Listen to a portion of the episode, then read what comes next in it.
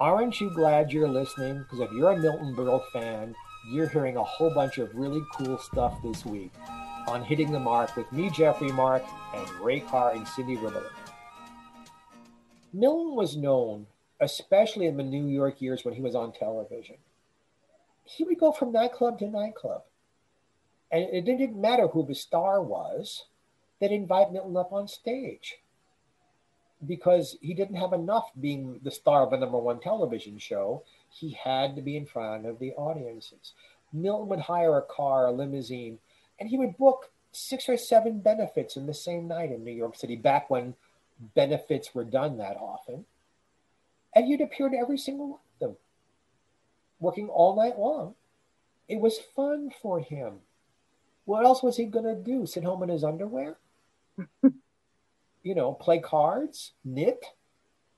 His fun was performing. His love was performing. That's what drove him. And when he wasn't performing, he was talking about performing. Mm-hmm. And that's where my life intersects with his. Well, you've obviously benefited from that because, Milton Berle is one of the most interesting people I've ever heard about. Milton Berle, other than he had a mind, I can't imagine how he remembered things. Milton could tell you the name of the doorman at the theater in Cincinnati that he played in 1924 only once, and can tell you who opened the door for him, who was on the bill with him, and who played the piano and the pick. He had that kind of a mind. He retained everything about his career between his ears. It was an amazing, amazing thing to sit with him and just listen to what he had to say, the wisdom he had. And like the best comedians, he had a comedy timing. You cannot learn comedy timing. It's just there. It's like jazz. You can't really learn jazz. You either have the talent for it. Now, you can get better at it by repeating, by doing it over and over and over again. You get better at your craft, but you can't learn it from scratch. Milton knew exactly how long to hold a laugh, exactly when to speak, when to turn away, when to look at the audience, when to make a face. He always knew what he was doing. He was so good at it. There are comedians out there today who are very good at stand-up. They've got a solid 10 minutes or they've got a solid 1 hour of stuff. But they can't act. They can't sing. They can't dance. They couldn't be the master of ceremonies. They'd be nothing on a game show. They'd be boring on a talk show. They couldn't do a play. They're very good at what they do, but that's all they've got. Limited. Milton could do everything. Everything. And he knew it. So he didn't let anything stop him. There was no, oh, I shouldn't do that. I can't do that. Here's a story. In the early 90s, the Television Academy was unveiling a statue in its driveway for Lucille Ball, a life-size statue. And there was a show, and I was an attendee there. And Milton was the big guest star. Steve Allen, Jane Meadows were there. The woman who designed most of Miss Ball's early costumes for I Love Lucy was there. And Milton was the big get. They needed to do publicity. They needed to get a really good something that would go out on the wires, both for television and for magazines and for newspapers. Milton climbed up. Milton was like almost 90, climbs up on the statue to kiss her, right? And starts to fall. The audience, the people around him at the statue, caught him and pushed him back up to kiss her, then brought him back down and put him on his feet. And he did that. No trauma. No, oh my gosh, what happened to me? Nope, next. Let's go back inside now and play some more.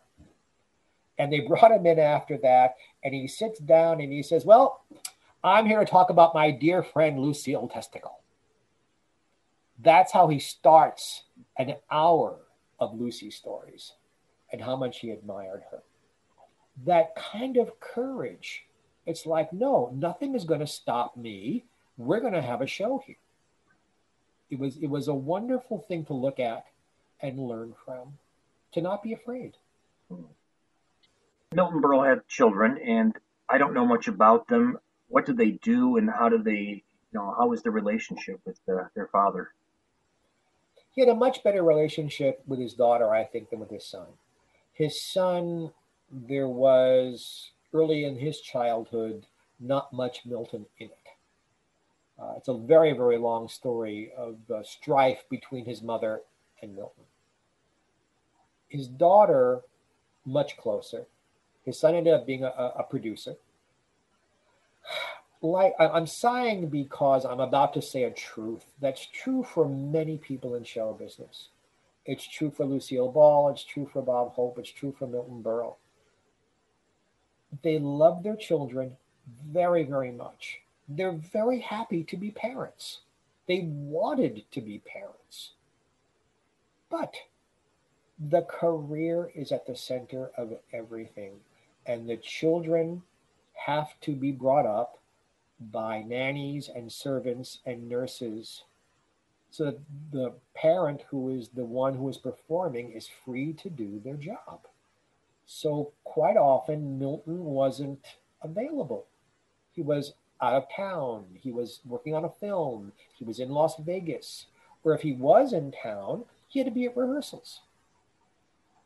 The show must go on. And unfortunately, the children do suffer from it to some extent. Now, there are people who are just jerks, like Al Jolson, where he lost his son entirely. His son was adopted by his wife's next husband, and they had no relationship at all. So it wasn't like that with Milton. He deeply loved. Milton took good care of his siblings their whole lives. Milton was very aware of how his brothers and sisters had suffered because he was the main one, the star, that their childhoods were not what they could be because their mother was never around. They were home with their not so able father while Mama and Milton are traveling the world performing. And Milton was very aware of it and tried to his best to make it up to his siblings. And I think the same thing with his kids. When he could make it up to them, he tried his best to. That does not mean he was the best father who ever lived. Yeah. Very interesting, Jeffrey. We learned a lot about Milton Berle. It's just, a story that could probably be talked about for another 2 or 3 hours. But, we've covered quite a bit so far. You should write a book. Milton wrote his life story. And yes, not everything in it was true. He exaggerated. Milton always felt, why talk about the truth when a good lie is so much better, for the public? Not that he was a liar, but just that if I say this, it's the right thing for the public to hear. They don't need to know about that. That isn't interesting, but this is interesting. So he would make up things. Almost every performer does. But he wrote a really wonderful book about himself. And here's the problem. We're doing a show, and hopefully there are thousands, if not millions, of people who will listen to this eventually on all the different platforms and radio stations around. But it's free. How many people these days know who Milton Berle is anymore? How many people have seen his performances outside of reruns of the Lucy Show, or It's a Mad, Mad, Mad, Mad World, or if they're a big fan of classic movies, some of the films he made in the 40s, or a rerun of The Nanny where he appears as her uncle. I would love to write a wonderful book about Dinah Shore, for instance, who was very good to me when she was alive. Who would buy it? Who knows who Dinah Shore is anymore? You mentioned Dinah Shore. The only thing that comes up is ladies golf and a lesbian weekend getaway once a year. It's named for her. Not because Dinah was a lesbian, but they just decided to name it for her because she promoted and paid for ladies golf. Yeah. The problem with books is that my generation, the baby boomers, are dying off, and the next generations don't care. So it's wonderful for radio because anyone can listen and it's free. But people don't want to spend $35 or $40 or $50 to buy a book these days about people. They don't know who they are. They don't care. I've had people when I talk to the kids and I say Paul Newman, and they look at me like I have two heads. And I say to them, I'm not that old. You're not that young. Look it up. It's not that, Cindy. It's that they don't care and they're not curious. I was born curious. I want to know about everything. They're not curious. You're unique. No, but that's why we're doing this, the three of us, because both of you are curious and care what came before us. And this has been going on for a long time now. Back in the 90s, I was invited into a high school in Manhattan to give a lecture about Ella Fitzgerald when my first book came out. And I brought video with me to let them see her perform. And I brought with me a clip of her on The Tonight Show with Johnny Carson. So this is like 1996. Johnny had given up The Tonight Show, I think, in 1992. So only 4 years earlier.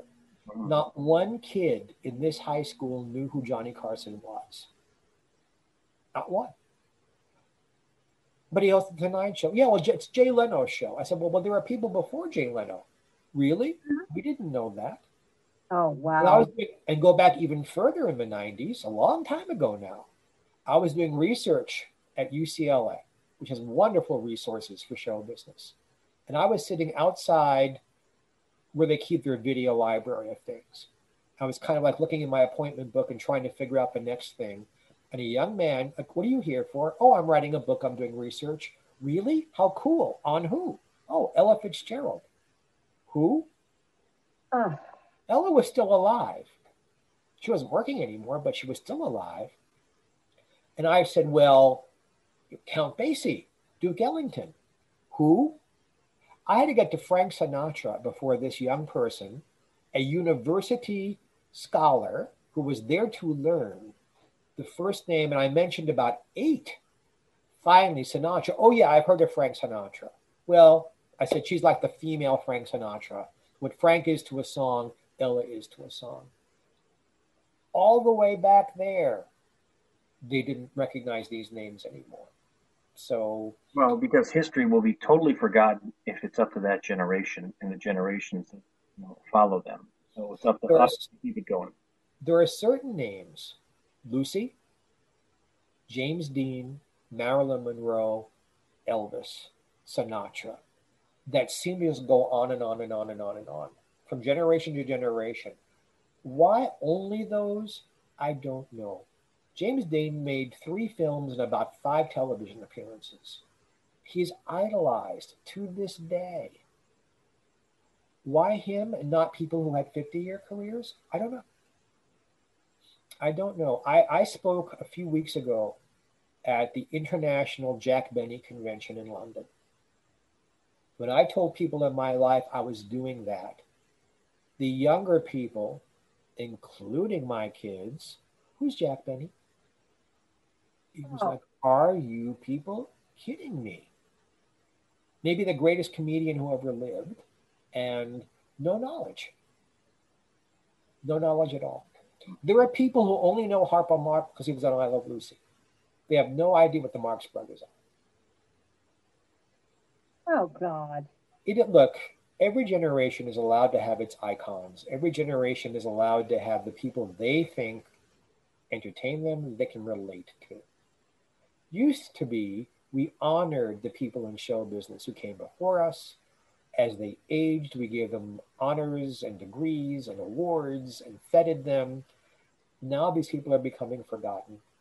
And it's a real, real shame. Milton Berle, to put a button on this whole thing, deserves a statue in the Show Business Hall of Fame. And everybody who's ever wanted to be in television or wanted to do stand-up comedy or sketch comedy, because Milton was brilliant at sketch comedy, should take lessons 1 through 10 from Milton Berle. And anybody who wants to be in show business in any area should take a look at how hard this man worked the driving ambition and the hard work that brought all of this about. Because without it, I don't care what part of show business you're in today or how times have changed, without that drive and ambition and need to do it, you're going to get nowhere. Well said. Jeffrey, great job today. I thank both of you for being with me, as we are every week. Yeah. It was a lot of fun. I learned a lot today, and it's always a pleasure speaking with such a savant or a sagacious individual as yourself. I thank you. So to all of our friends out there who are listening, until next time, God bless and have a happy